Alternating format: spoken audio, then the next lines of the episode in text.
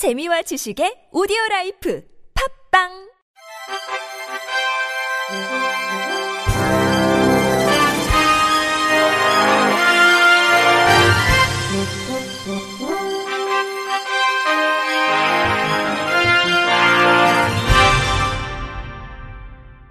청취자 여러분 안녕하십니까? 5월 23일 목요일 KBIC 뉴스입니다. 오는 7월 장애 등급제 폐지에 따라 장애인 보장구의 급여 기준이 개선됩니다.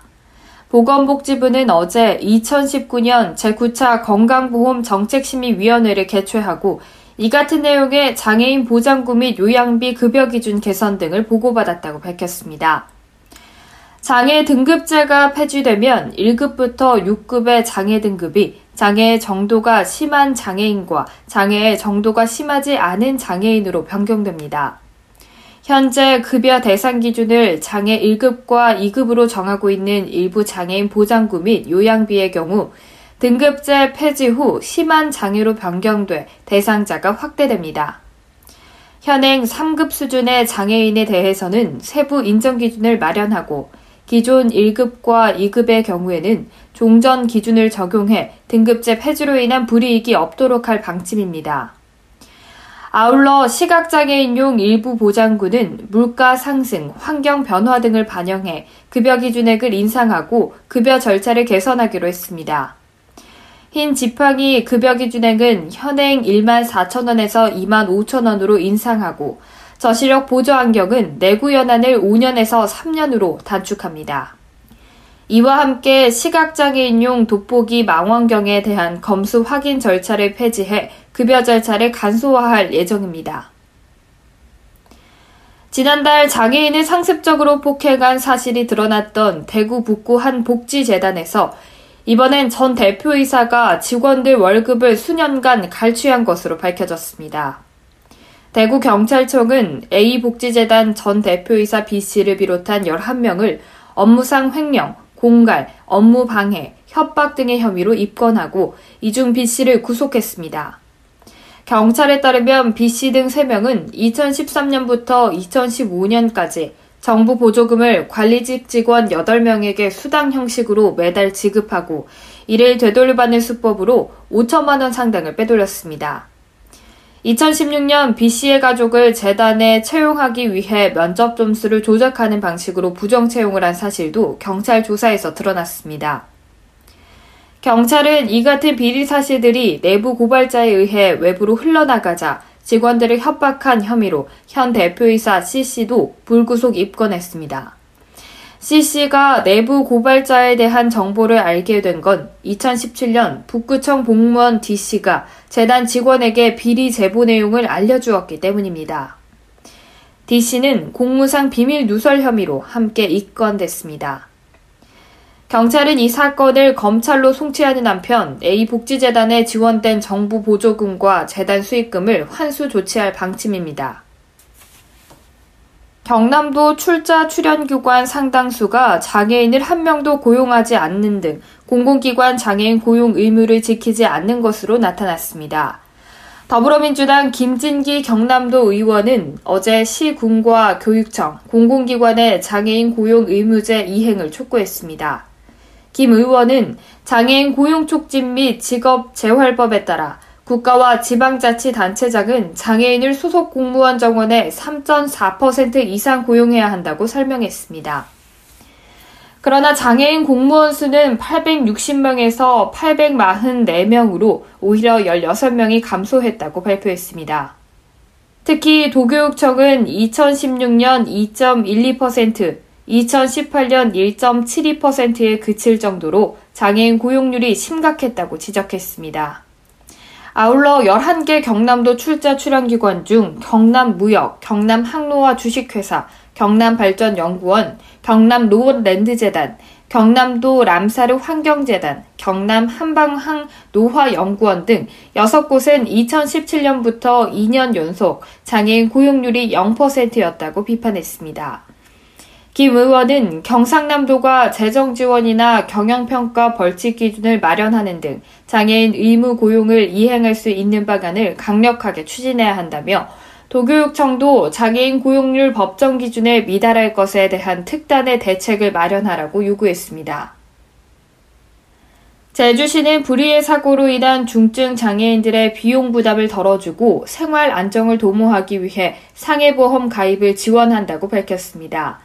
가입 대상은 제주시의 주소를 둔만 15세 이상 1에서 3급 등록 장애인으로 가입 기간은 올해 7월 1일부터 내년 6월 30일까지입니다.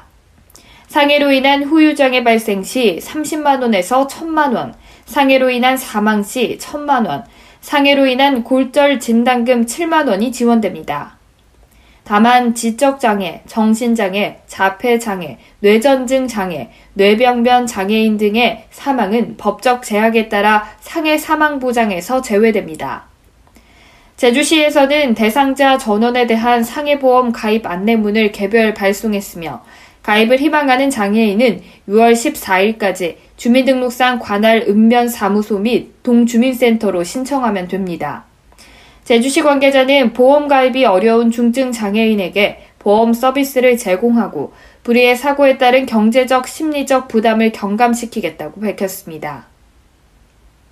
충청북도와 한국교통장애인협회 충북도협회는 어제 음성 봄날 예식장에서 제18회 장애인 합동 결혼식을 개최했습니다.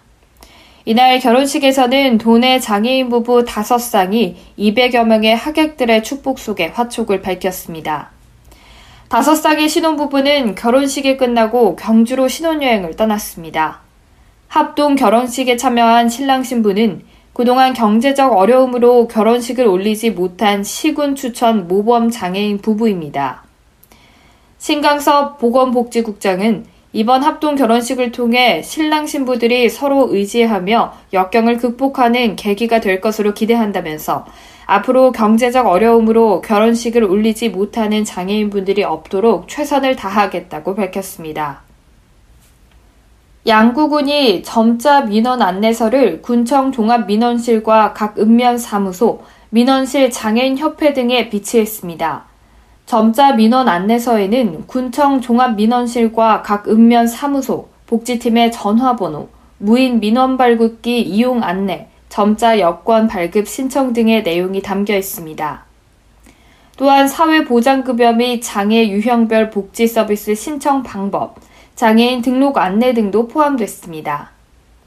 종합민원소통실 우민수 실장은 앞으로도 시각장애인을 비롯한 취약계층의 눈높이에 맞는 최상의 민원 행정 서비스를 제공하기 위해 노력하겠다고 밝혔습니다. 대구지법 형사 11단도 김태환 판사는 부정한 방법으로 장애인 활동 지원금을 받아 챙긴 혐의로 기소된 장애인 활동 지원사 A씨에 대해 징역 6월, 집행유예 1년을 선고하고 120시간 사회봉사를 명했다고 20일 밝혔습니다. 김 판사는 또 A씨의 범행을 도운 혐의로 기소된 장애인 B씨에 대해서는 징역 4월에 집행유예 1년을 선고했습니다. 활동지원사인 A씨는 2018년 1월부터 같은 해 7월까지 모두 268차례에 걸쳐 장애인 활동을 보조하지 않고 장애인 활동 지원급여 1,100여 만 원을 받았습니다. 그는 자신의 재부 B씨 명의의 장애인 활동 지원급여 비용 청구형 전자 바우처 카드를 넘겨받아 실제 활동하지 않은 시간에도 활동한 것처럼 근무 시간을 입력하는 방법으로 지원금을 챙겼습니다.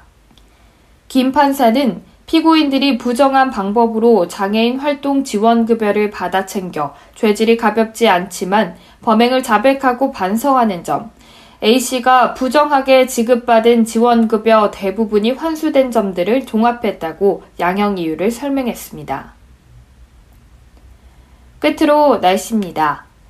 오늘부터 내일까지는 전국이 대체로 맑은 날씨가 이어지겠습니다. 일부 경상 내륙에는 여전히 폭염주의보가 발효될 예정인데요. 그 밖에 내륙과 동해안에도 확대될 가능성이 있겠습니다. 낮 기온이 33도 내외로 올라가겠으니까요. 급변하는 날씨에 건강관리 잘 해주시기 바랍니다. 또 모레 아침까지 강원 산지를 중심으로는 바람이 매우 강하게 부는 곳도 있겠습니다. 또 해안과 일부 내륙에도 바람이 강하게 불겠으니까요. 미리 시설물 관리에도 대비해 주시기 바랍니다. 내일 아침 최저 기온은 전국이 11도에서 20도 사이의 기온을 맴돌겠고, 낮 최고 기온은 26도에서 34도로 오늘보다 더 높게 오르겠습니다. 이상으로 5월 23일 목요일 KBIC 뉴스를 마칩니다. 지금까지 제작의 안재영, 진행의 박은혜였습니다. 고맙습니다. KBIC